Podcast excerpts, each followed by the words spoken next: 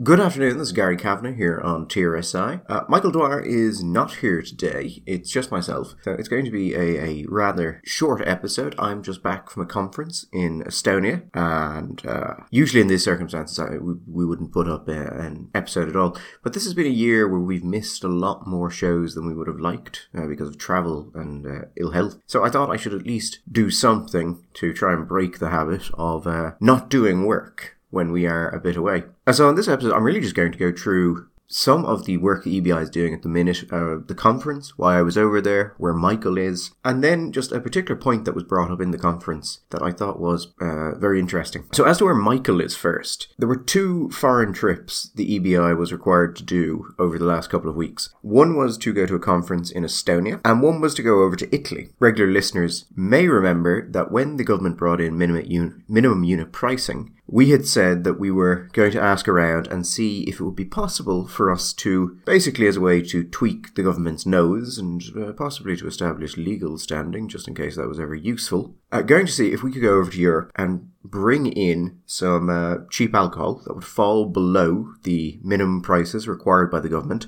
and not sell it on, but see if we could set up any sort of membership structure where we could give the wine to people, either in bulk or at events. And that took an amazing amount of time to set up because it turns out that the question of how exactly you do that requires a legion of solicitors. Um, there was an awful lot of, well, I mean, it looks legal, but you'd have to imagine that there's something going to stop you but no one could quite pinpoint what that was for most of the time. So, anyway, Michael is currently touring the vineyards of uh, Italy, trying to find the best wine that would, uh, in this country, come under the minimum unit pricing. So, he's going to be back in about a week, where presumably he will have found the wine we should use and set up the supply of it. At which point, we will begin importing it into this country, and uh, you beautiful people, and I suppose the public more generally, will be able to sign up uh, to receive that wine. Again, because Michael has a incredibly good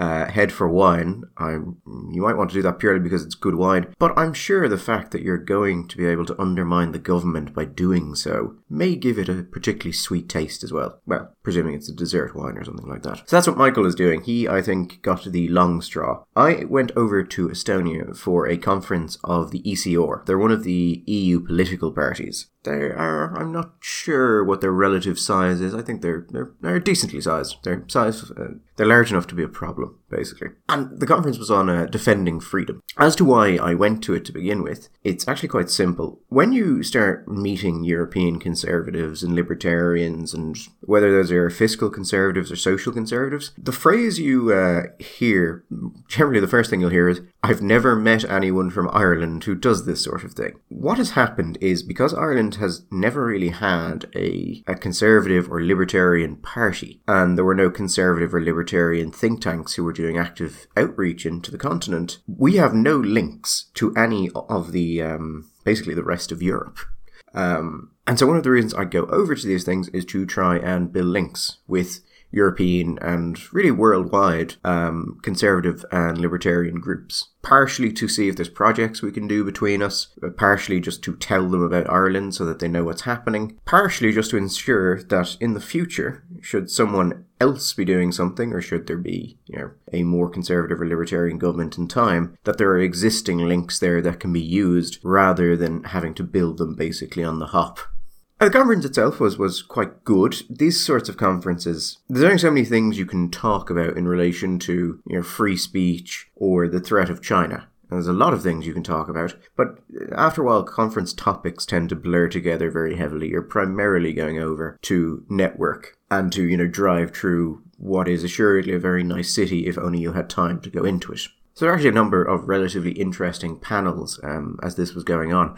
But there was one that I thought was particularly interesting. It was from uh, Legetto, who is the chairman of the ECR group, and whose name I have, I'm sure, just butchered. He's from Poland. When he was talking, uh, a portion of his speech was about how Poland is referred to as an authoritarian government. And he made the argument that he considers a, Poland to be manifestly more free on two principles. One, the laws that they have are less intrusive into the lives of citizens. And secondly, that there is a wider range of political views that are represented by the political parties. I mean, if you are a communist, you have your party. If you are very hardline right, you have your party. And then in between, there are a multitude of parties to choose from. I thought it was particularly interesting because there has been a lot of talk about authoritarianism, and it's tended to stru- uh, it's tended to focus on structural elements, on things like uh, the judiciary, and those are absolutely very important. And this is not, by the way, to say that there are no issues in Poland that one can take uh, concern with. But it is interesting that more Western countries we only focus on those structural issues because when he says the laws are less intrusive into citizens' lives, he's right. Not in every area, but as a general, I think we can say that as you move into the, the Visegrad countries, the laws tend to be less intrusive into citizens' lives.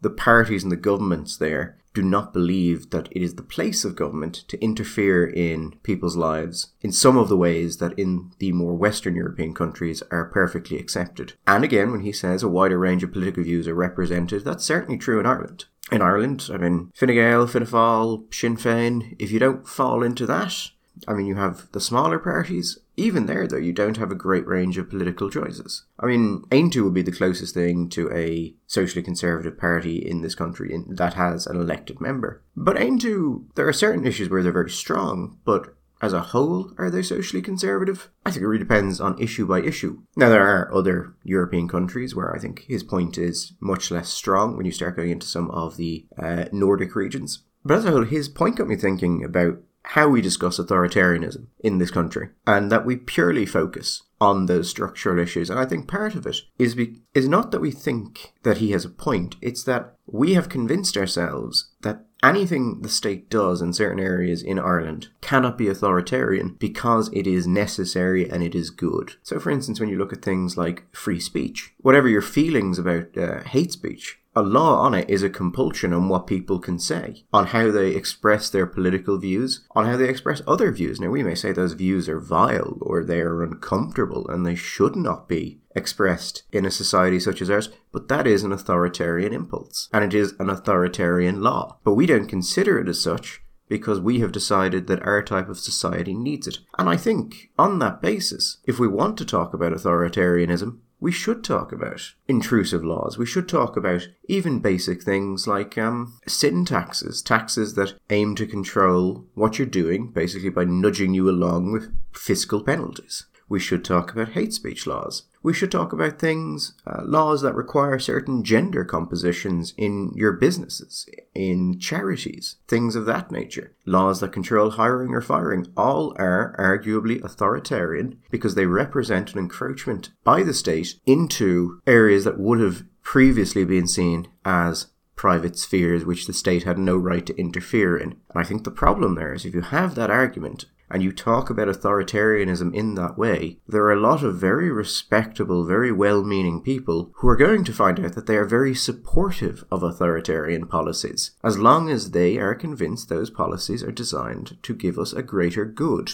I mean, that's a thought process that has historically not ended terribly well, and it does, of course, remind one of um, C.S. Lewis's famous quote um, of all tyrannies, a tyranny sincerely exercised for the good of its victims may be the most oppressive. It would be better to live under robber barons than under omnipotent moral busybodies. The robber baron's cruelty may sometimes sleep, his cupidity may at some point be satiated, but those who torment us for our own good will torment us without end, for they do so with the approval of their own conscience. And I really just wanted to, as I said, I, I, don't have much time at all to do this because, as I said, I'm just back from Estonia and my flight was delayed a fair bit. But I thought it was an interesting point and absolutely something I think that we don't consider here because anything we do must be good, must be well reasoned, and must be proportional. Whereas I think in Ireland it's very easy to call some of these countries authoritarian because we don't know anything about these countries. We don't. So, for instance, when these countries come out and make comments about Russians. We don't know anything about the history there. We don't know anything about the history or the, the current situation there. So, for instance, in Estonia, when people have been commenting about Estonia and whether or not they will give visas to Russians who are now uh,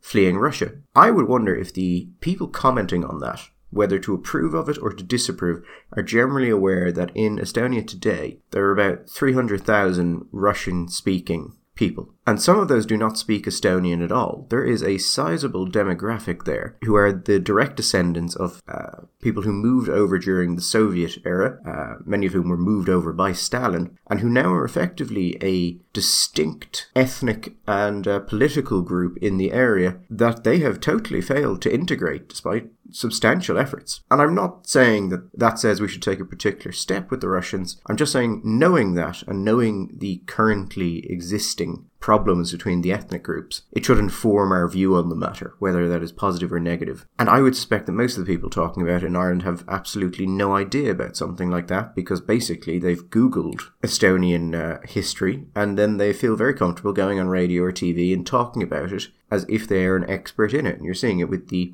Italian elections at the minute. People coming forward talking about is this party far right? What is this party? What are these things? While being very clear they know nothing about Italian politics. And actually, one of the reasons we haven't discussed Italian politics on this show is that Italian politics is monstrously complex and oftentimes doesn't really make sense if you haven't lived in Italy. But that hasn't stopped a lot of people coming out and, and discussing it at length and quite pearly. And I know I've drifted slightly off the point there, but my, I think the point I'm trying to make is that often in Ireland and in other countries, the conversations we have about the failings of others are absolutely blind, both to our own failings and the arguments that could be made against our own behaviour, which we think is totally, totally fine, but are also coming from a place where the people discussing it know nothing about the individual history or politics of the place they are talking about. Anyway, I think I will leave it at that. As I said, I, I wanted to keep this short and just get out of the uh, and you know, just get something up. But I hope uh, I hope you found that an interesting point, and it is interesting how I, I think at least how much of the modern discourse about authoritarianism and which countries are illiberal liberal democracies or illiberal democracies, as people say, is not based on any objective examination of how people are affected by living in these places. It's just an analysis which is shaped and contained by social power largely. We do not consider the ways in which we authoritarian we could be authoritarian because we are good and therefore cannot be authoritarian, even as we enact things that would have historically been viewed as grievous and unconscionable breaches of civil liberties. But of course we are good, so we don't have to worry. It's those Eastern Europeans who don't really understand um, you know, what it means to be a liberal democracy. We will be back next week where Michael should be out of the vineyards. All the best.